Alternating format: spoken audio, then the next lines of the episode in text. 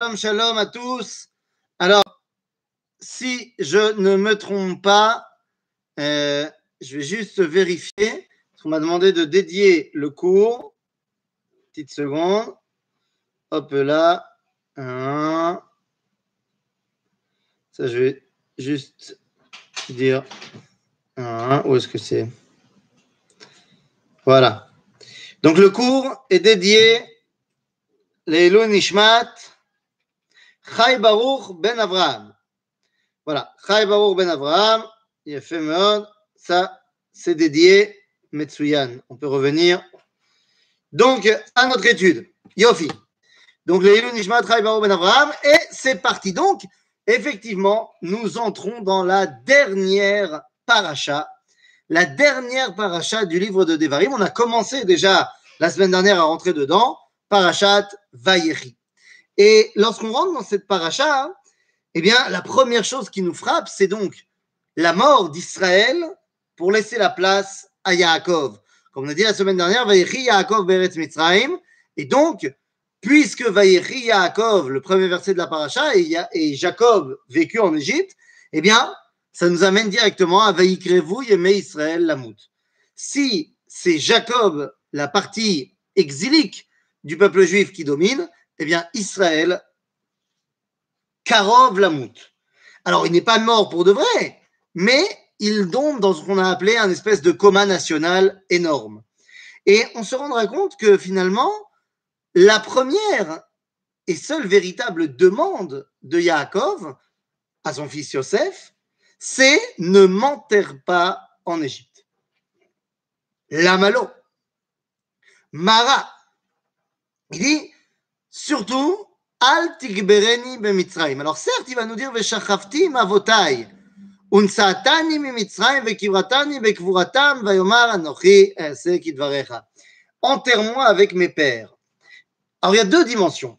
Il y a je veux pas être enterré en Égypte et je veux être enterré à Hebron à Marat. Parce que le fait qu'ils disent ne m'enterre pas en Égypte, peut-être qu'il peut l'enterrer à New York. Non, non seulement on m'enterre pas en Égypte, mais en plus, je veux être enterré avec Yitzhak et Abraham. Et donc, il faut analyser ces deux, réalités. Pourquoi est-ce qu'il ne veut pas être enterré en Égypte? Eh bien, la première raison, on va le voir dans Rachi. Rachi, en fait, va nous donner trois explications de pourquoi Yaakov ne veut pas être enterré en Égypte. Et les trois, évidemment, sont intimement liés. D'abord, il nous dit parce que, alors regardez, je prends, je lis Rashi. Rashi, donc dans ce verset, nous dit Sofa liot afara kinim ou marashim btachat gufi. Ça, c'est la première raison. C'est-à-dire qu'il dit que viendra un temps où la terre d'Égypte sera des poux et ça risque de gratter dans la momie. Donc, je ne veux pas euh, être là-bas. Un petit peu bizarre cette histoire, même s'il est évident qu'on comprend que cela fait référence à Makat Kinim, à la plaie des poux des fameuses dix plaies. Il va juste falloir essayer de comprendre quel est le rapport. En quoi Yaakov il a peur de cette plaie-là d'Afka Ensuite, il dit une autre explication Rashi qui dit שאין מתי חוץ לארץ חיים אלא בצער גלגול מחילות, c'est-à-dire que les morts de Chutz ne sont pas en paix, puisqu'ils ne vivent que Betsar Gilgoulé Mechilot, c'est-à-dire qu'ils ne rêvent que d'une chose, c'est de pouvoir, eh bien, finalement, ne plus être dans cet endroit-là. Et donc, il veut être euh, en plénitude. Et la troisième chose, c'est Vesheloya Asuni Avodat Zara. Que les Égyptiens ne fassent pas de moi une idolâtrie. Et là, il va falloir essayer de comprendre de quoi il s'agit. Quoi? Il y a un risque que les Égyptiens fassent de lui une idolâtrie? Quoi? Vous êtes en train de me dire qu'il y a peut-être un risque que des goïms prennent un juif mort et en fassent une divinité? C'est pas possible. C'est pas possible un truc comme ça. Ou alors c'est peut-être déjà arrivé dans l'histoire. Eh ouais. Aujourd'hui, il y a tous les jours 2 milliards d'êtres humains qui se prosternent devant un juif mort. Ben oui. Donc évidemment, il semblerait qu'il y a cette tendance qui est présente chez Olam. Mais il faudra essayer de comprendre pourquoi. Eh bien, c'est à cause de ce qu'il dit par rapport au Kinim. Vous savez, quand Yaakov, eh bien, on arrive à la plaie des Kinim, les mages égyptiens qui ont réussi à faire la plaie du sang et la plaie des grenouilles n'arrivent pas, n'arrivent pas à faire la plaie de Kinim. Et ils disent eux-mêmes, Etzba Elohim Hi. Ça, c'est le doigt de Dieu. C'est-à-dire qu'on dévoile par la plaie de Kinim le divin par excellence. Et donc ils disent les Égyptiens, ben nous on n'arrive pas à faire ça. Yaakov, en Égypte, est celui qui, je vous le rappelle, dans la paracha de, enfin, Vaïgash, Yaakov est celui qui a béni Pharaon. C'est-à-dire que Pharaon se prenant pour une divinité, Yaakov le bénissant, il devient l'autorité suprême en termes de divin. Et donc, il y a tout à penser que effectivement, lorsque le divin va se dévoiler par la plaie des kinim, eh bien, tout le monde va se dire Oh, Yaakov, c'est lui, c'est lui. Donc, il faut se prosterner devant Yaakov. Et donc, pour toutes ces raisons, Yaakov décide de demander à Yosef surtout ne m'enterre pas en Égypte. Mais, on a dit ne m'enterre pas en Égypte, ça ne veut pas dire enterre-moi à Hebron. Ça ne veut pas dire enterre-moi à Marat Marpella. Il va falloir attendre la suite du verset dans lequel Yaakov Je veux que tu m'enterres là où sont enterrés mes parents. Abraham, Sarah, Yitzhak, Rivka, Lama. Il y a une, euh, une rencontre absolument incroyable qui a eu lieu quatre fois entre le rabbi de Lubavitch et le Rav Shlomo Goren. Quatre fois, ils se sont rencontrés. C'est pendant à quatre reprises, le Rav Goren, quand il était grand rabbin d'Israël, a voyagé pour des raisons officielles en Amérique. Et donc, à chaque fois qu'il est parti là-bas, eh ben, il a été rendre visite au Rabbi de Lubavitch. Et le Rav Goren raconte dans son livre que à chaque fois qu'il est parti là-bas, il lui a redemandé Mais pourquoi vous ne venez pas en Israël? Et le Rabbi lui a donné les trois premières fois où il est venu, à chaque fois une autre réponse de pourquoi il ne vient pas. Et le Rav Goren écrit À chaque fois, je sentais qu'il ne me disait pas la vérité. La quatrième fois, la dernière fois où il vient le voir, il lui redemande Bon alors, Rabbi, pourquoi tu viens pas en Israël? Le Rabbi va lui donner une réponse, et cette fois, le Rav Goren écrit dans son livre Là, j'ai su qu'il dati chez Emet. J'ai su qu'il disait la vérité. Mais qu'est-ce qu'il lui a dit? Il lui a dit tout simplement simplement parce que ma Torah me vient de mon beau-père, de mes, des rabbinim, euh, des rabbins Chabad d'avant, et mon beau-père est enterré ici à New York. Donc je puise toute ma force et toute ma Torah dans ce que j'ai reçu de mon beau-père, je reste donc à côté de mon beau-père. On va pas débattre sur la réponse du rabbi, mais on peut comprendre une chose, c'est que être auprès de ceux qui ont ben, mis en place notre identité, eh bien, nous permet de suivre cette identité.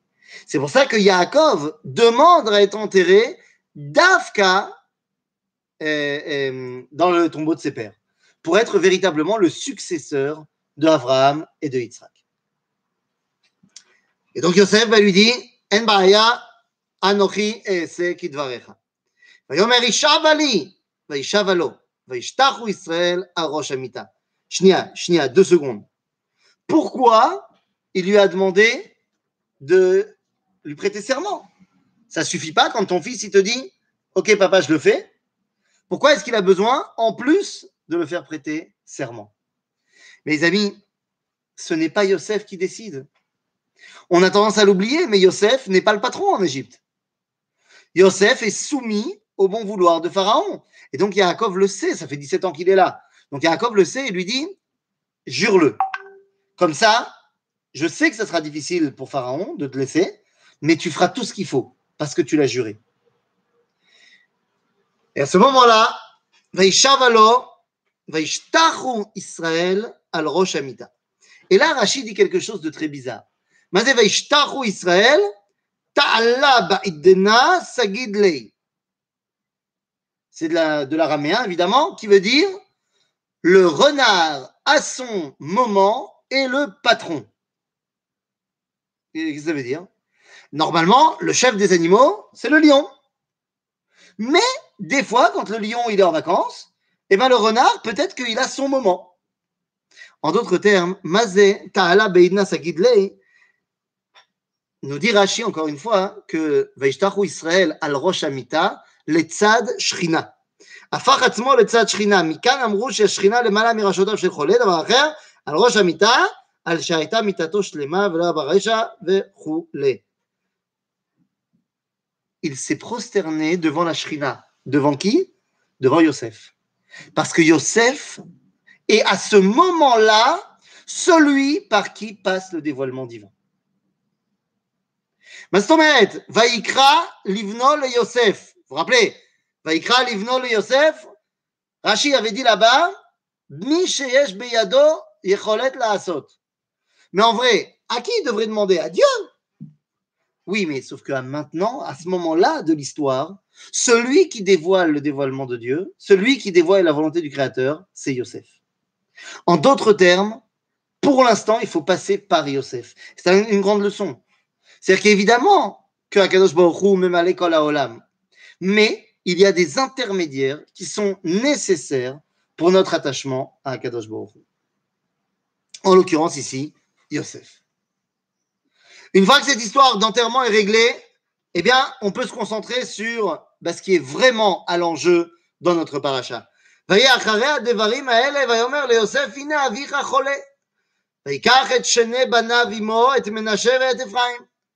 On vient de, bon, bien plus tard, on a dit à Yosef, ton père est balade. Le chidouche, c'est que c'est la première fois qu'on parle de choli dans le Tanakh. De là, certains commentateurs ont voulu dire que c'est la première fois que quelqu'un a été malade bichlal, que l'idée même de la maladie n'existait pas avant cela. Et faut voir au niveau historique, est-ce que c'est nachon, c'est le nachon? Mais une chose est sûre, c'est la première fois où c'est important dans l'histoire de savoir que Yaakov est malade. Car le malade, c'est quelqu'un qui a le temps de se préparer, de se préparer à quitter ce monde. Yaakov comprend que maintenant son rôle d'acteur est terminé. Il va falloir qu'il remplisse un dernier rôle avant de quitter l'avant-scène de l'histoire, c'est de donner ses dernières directives.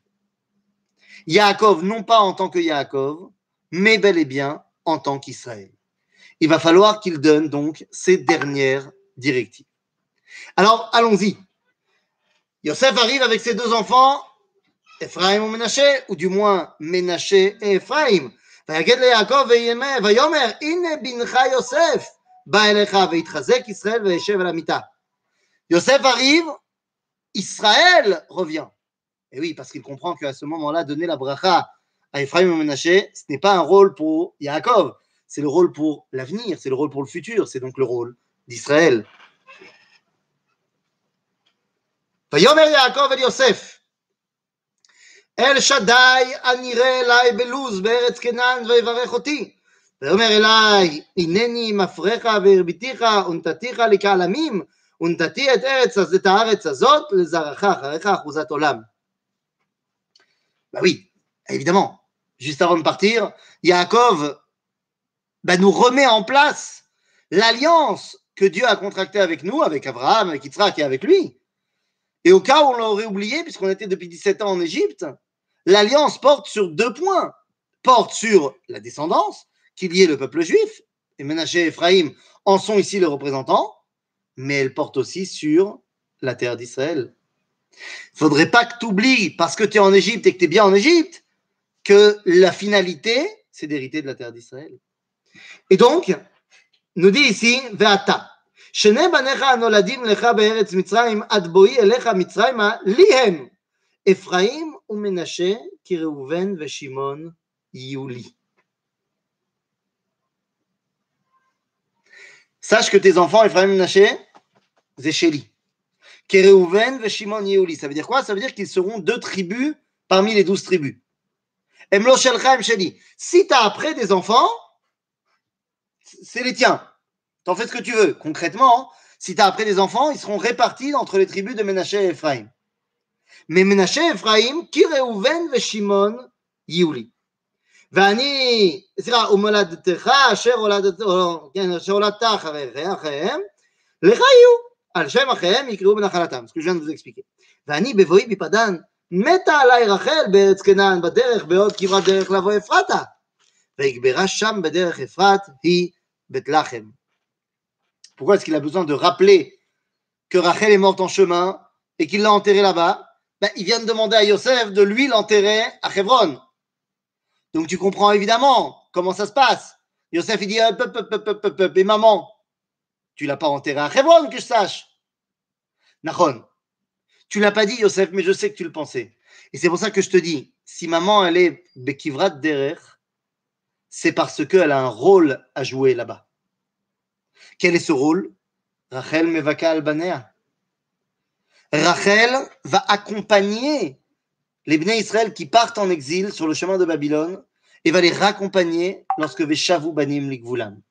Il faut donc qu'elle soit sur le chemin, sur le chemin du nord, par là que les Bnei Israël vont partir en exil. Mais attention, c'est où qu'est Rachel?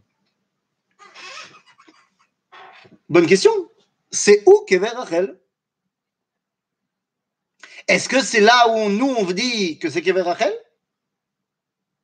Le Ramban, dans son commentaire de la Torah, il a écrit un commentaire de la Torah, pas dans la paracha de Vaïri, mais dans la paracha où Rachel meurt, eh bien, va nous dire, d'après sa compréhension des versets, que l'endroit où est enterré Rachel, Zelo Bekever Rachel, c'est beaucoup plus au nord, c'est dans la tribu de Binyamin. C'est qui va derrière la voie Ephrata, au nord, pas dans le Goucher de Sion.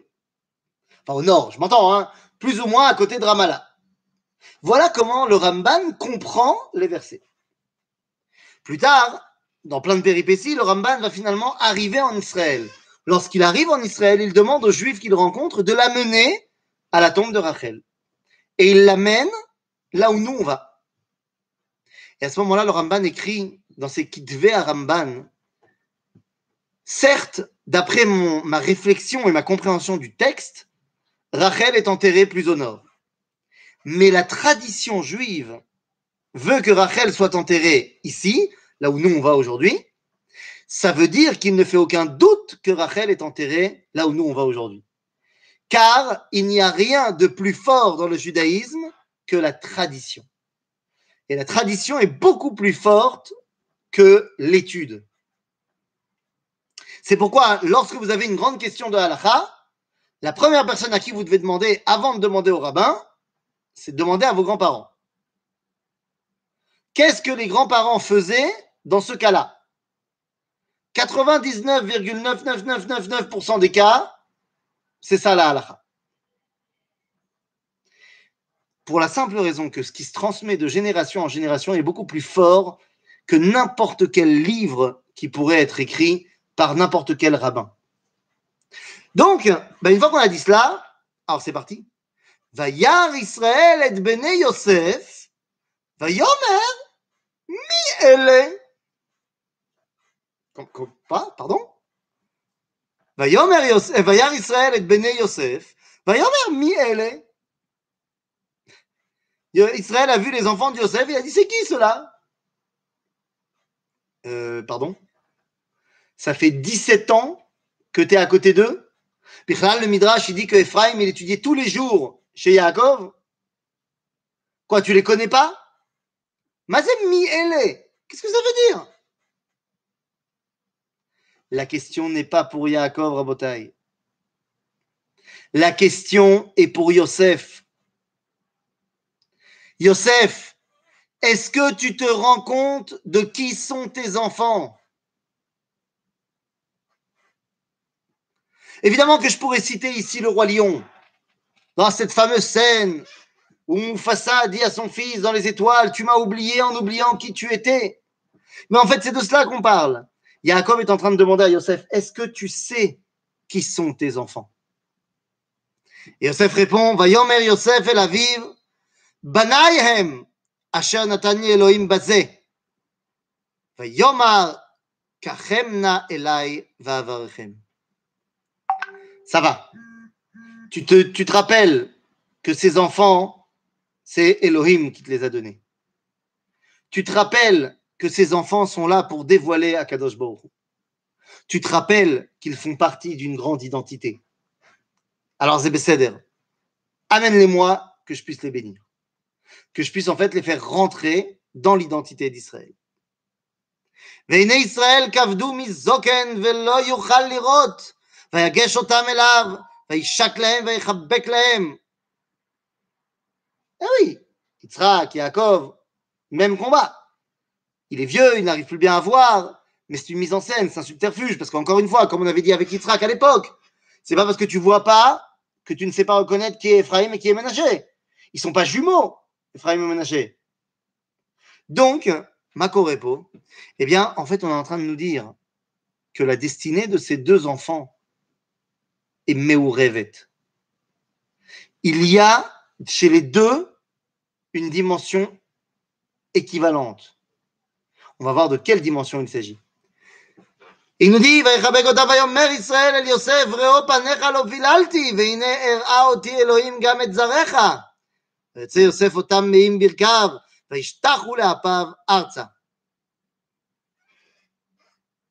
Oui, Yosef et Yaakov comprennent tous les deux qu'il s'agit ici de l'avenir. Ménaché et Ephraim dans un premier temps, plus que Yehuda, représente l'idéal de l'avenir. Quel est cet idéal bon, On va voir tout de suite. ויקח יוסף את שניהם, את אפרים בימינו, משמאל ישראל, ואת מנשה משמאלו, מימין ישראל, ויגש אליו. Ben oui, Yosef place Ménaché le Bechor à sa gauche pour qu'il soit à la droite de Yaakov, d'Israël, et Ephraim, il le place à sa droite pour qu'il soit à la gauche de Israël. Eh oui. Et là, vous connaissez le texte. וישלח ישראל את ימינו ויעשת על ראש אפרים והוא הצעיר ואת שמאלו על ראש מנשה סיכל את ידיו כי מנשה הבכור. Il a refait le coup. Il a refait le coup de préférer le plus jeune au Bechor. Je pas compris. Il n'a rien compris, euh, Yaakov Il ne se rappelle pas de tout ce que ça a amené qu'il préfère Yosef plus que Yehuda ou plus que Rouven Et il recommence. Sikel et Yadav. Là, Mamakara. Ah, évidemment, on va évarer ויברך את יוסף, ויאמר האלוהים אשר התהלכו אבותיי לפניו, אברהם ויצחק, והאלוהים, האלוהים הרואה אותי סליחה מאודי, עד היום הזה, המלאך הגואל אותי מכל רע, יברך את הנערים, ויקרא בהם שמי ושם אבותיי, אברהם ויצחק, ויגעו לרוב בקרב הארץ. Vous vous rappelez que dans ce qu'on a appris au GAN, on connaît tous l'histoire de comme ça, Et on sait tous que Yosef, il lui a dit, c'est pas comme ça qu'il faut faire. Et Yaakov lui a dit, t'inquiète. Et après, il lui a fait la bracha. Seulement, c'est pas ce qui s'est passé. Il a fait comme ça, il a fait la bracha, et c'est seulement après que Yosef va intervenir. La bracha, il l'a fait tout à fait en conscience, et Yosef est tout à fait conscient, lui aussi, que son père doit savoir ce qu'il fait. Et c'est quoi cette bracha? Bah, c'est pas shoot. Amalach goel oti, oti, Mikolra, le malach avec qui il s'est battu, et ainsi de suite. Ou et Anéarim et Kareb Bahem Shemi. C'est-à-dire qu'eux aussi s'appelleront Israël. Et ils rempliront la terre d'Israël. Vous voyez, on est toujours dans, le même, euh, dans, la même dynamique. Réaliser les deux promesses que Dieu a faites au patriarche. À ce moment-là, Bayar Yosef qui Ashit Aviv et Yad Yemino, al Rosh Ephraim, וירא בעיניו, ויתמוך יד אביו להסיר אותה מעל ראש אפרים, על ראש מנשה. ויאמר יוסף אל אביו, לא כן אבי, כי זה הבכור, שים נא ימינך על ראשו. וימאן אביו, ויאמר ידעתי בני ידעתי, גם הוא יהיה לעם, וגם הוא יגדל, ואולם אחיו הקטון יגדל ממנו, וזרעו יהיה מלוא הגויים. Qu'est-ce que histoire Je sais, mon fils, les deux seront des grands, mais lui, il sera plus grand que lui. Rachi ne nous aide pas, puisque Rachi nous dit Ah bah oui, c'est quoi cette histoire? De Ménaché va sortir Gidon, de Yehoshua, de Ephraim va sortir Yehoshua. Et Yehoshua est plus grand que Gidon. Quoi, on fait des, on maintenant? On fait des compétitions de qui est le plus grand Qu'est-ce que c'est que cette histoire? Cette histoire, c'est pas shoot meod. Gidon, qu'est-ce qu'il a fait? Qu'est-ce qu'il a fait? Eh bien, Gidon, il a sauvé le peuple juif qui était soumis à Midian. Gidon s'est battu et a ramené l'indépendance à Israël. Fait mode. Qu'est-ce qu'il a fait Yoshua? Pareil. Il s'est battu, il nous a fait conquérir la terre d'Israël. Todamar. Ken. Aval Yoshua, il a un autre truc. C'est quoi? Moshe kibel Torah misinai umsara le Yoshua. C'est-à-dire que Yoshua, en plus d'être celui qui nous donne la terre d'Israël, il nous donne également la Torah. Là où Gidon ne fêtait que Yom HaAtzmaut, Yoshua, il fête Yom Yerushalayim. Il fête la conquête du pays avec la Torah derrière. Et en cela, eh bien, Yoshua devient plus grand que Gidon. Et c'est pour ça que Yaakov lui dit, je sais, les deux, ils méritent. Les deux, ils sont au top.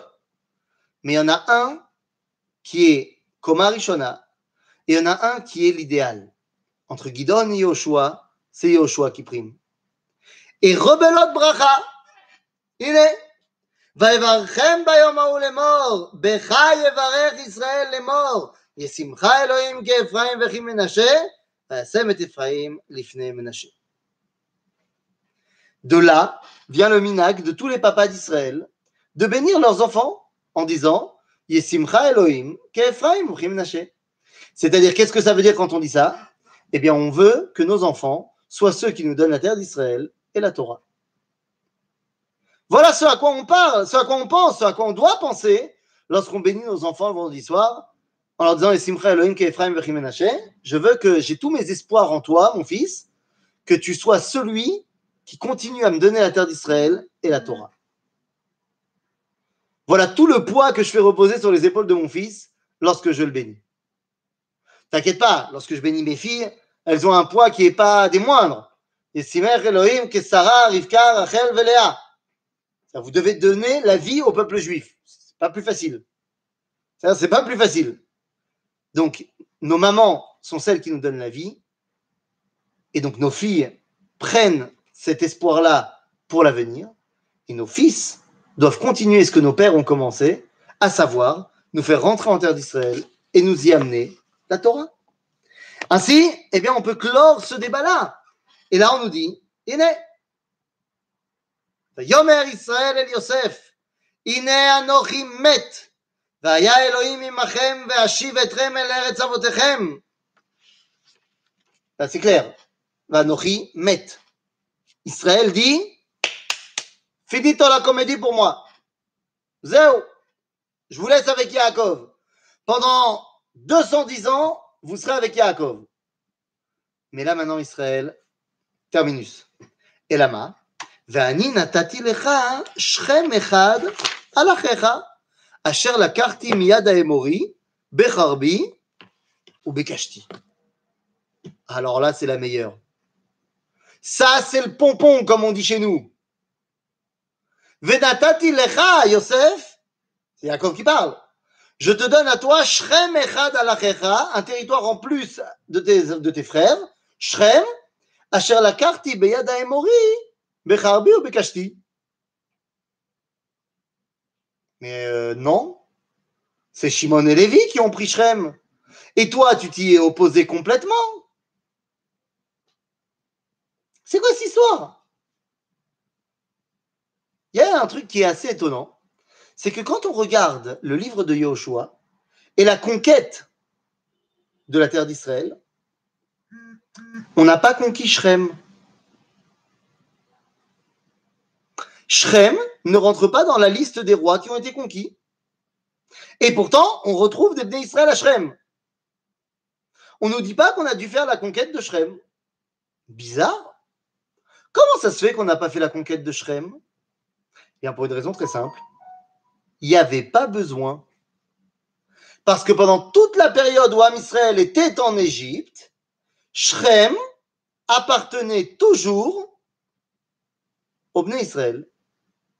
En la personne de qui?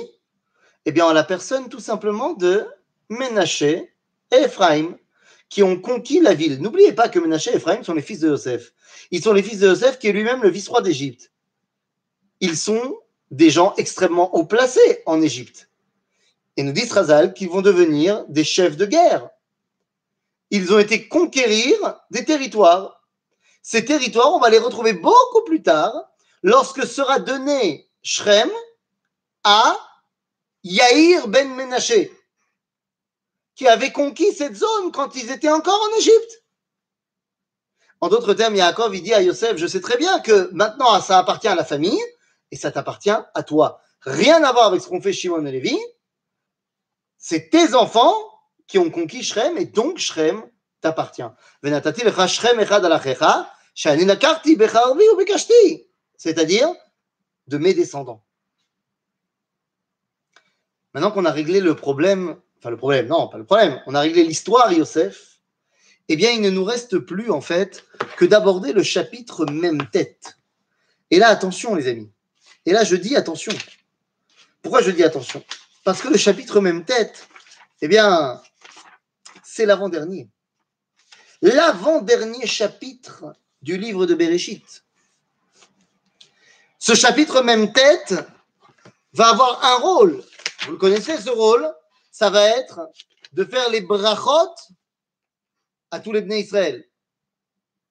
Et le dernier chapitre, chapitre Nun, aura pour rôle, eh bien, tout simplement de, euh, comme on dit, de, de voir la fin de cette identité d'Israël une fois que Yosef s'en va. En d'autres termes, ces deux derniers chapitres sont l'avenir et le présent l'avenir pour ce qui est des brachot, de ce qui va arriver au Israël, et la fin du livre de Bereshit est dans un présent tellement oppressant, parce qu'il a l'impression d'être fermé. C'est pour ça qu'on a mis le chapitre même tête avant le Nun, qu'il y ait d'abord l'espoir de l'avenir avant le confinement, si je puis dire, du passé. Vous m'avez compris? Il nous reste donc deux cours pour terminer le livre de Bereshit. Et comme je l'ai dit ultérieurement, eh bien, j'aimerais vraiment que le, dernier cours de Bereshit se refasse en chair et en os avec vous tous, évidemment, mais particulièrement ceux qui ont été présents depuis le début de notre étude, il y a de cela deux ans. Donc, on avait dit que on ferait des cours qui étaient plus courts, pas euh, des cours de 50 minutes, mais des cours un peu plus courts, histoire qu'on ne termine pas tout en une fois. Et effectivement, je ne sais pas, je pense que la communauté de Emouna, comme toutes les communautés, sont en train de réouvrir petit à petit les synagogues. Et donc, bien, j'imagine que la semaine prochaine, on sera encore par Zoom. Mais je suis couli tikva, couli espoir que la semaine d'après, qui sera après Shavuot, eh bien, on puisse enfin revenir dans les murs de la synagogue pour bah, faire notre dernier cours du livre de Bereshit et terminer ensemble. Quoi qu'il arrive, même si finalement, eh bien, on décide que, enfin, Emouna décide que c'est pas encore le moment de rentrer dans la synagogue, eh bien, le dernier cours de Bereshit, je ne le ferai pas par Zoom. C'est-à-dire que soit dans deux semaines, on se revoit en live, ah, je vous rassure, ça sera aussi filmé pour ceux qui ne peuvent pas venir, mais soit on peut le faire en live avec, euh, avec un kiboud, eh oui, il faut un petit, un petit peu des brachot, pour finir un livre de Bereshit, ça, se fait avec des brachot. Donc, soit on peut le faire dans deux semaines, soit, eh bien, on le fera quand on pourra le faire. Et en attendant, eh bien, on fera un autre sujet pendant les cours du dimanche soir. Comme ça, euh, les choses sont bien mises en place. En attendant, il ne me reste plus qu'à vous souhaiter un très très bon Yom Yerushalayim à Karev Elenu, Beyom Chamishi Ba'erev Yom Shishi, et Sheye Chag Sameach Lekulam.